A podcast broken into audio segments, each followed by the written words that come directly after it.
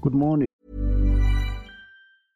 Hiring for your small business? If you're not looking for professionals on LinkedIn, you're looking in the wrong place. That's like looking for your car keys in a fish tank.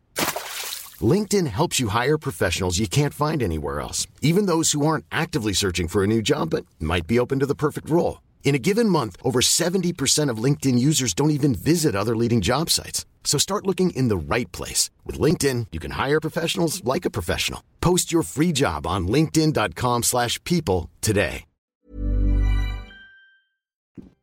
Welcome to another episode of Rondelle 55's Old School Music Review Podcast.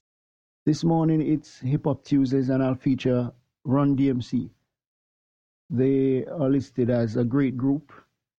Uh, some people say that uh, that's a understatement. Um, they really did a lot for hip hop, doing that that crossover with Aerosmith that created a song called "Walk This Way." Really had an impact on, I'd say, bringing over hip hop to other audiences. The, they, the new generation of hip hop, they they laid down some classics that they followed through. That really really great. Jam Master Jay really did some nice production. Their influence is felt to this day. For songs you can listen to, it's tricky. It's like that. Uh, Jam Master Jay, Rock Box, that's one always a favorite of many. My Adidas, Mary Mary, Peter Piper, Down with the King, Run's House, Roots Rap Reggae, and Walk This Way featuring Aerosmith.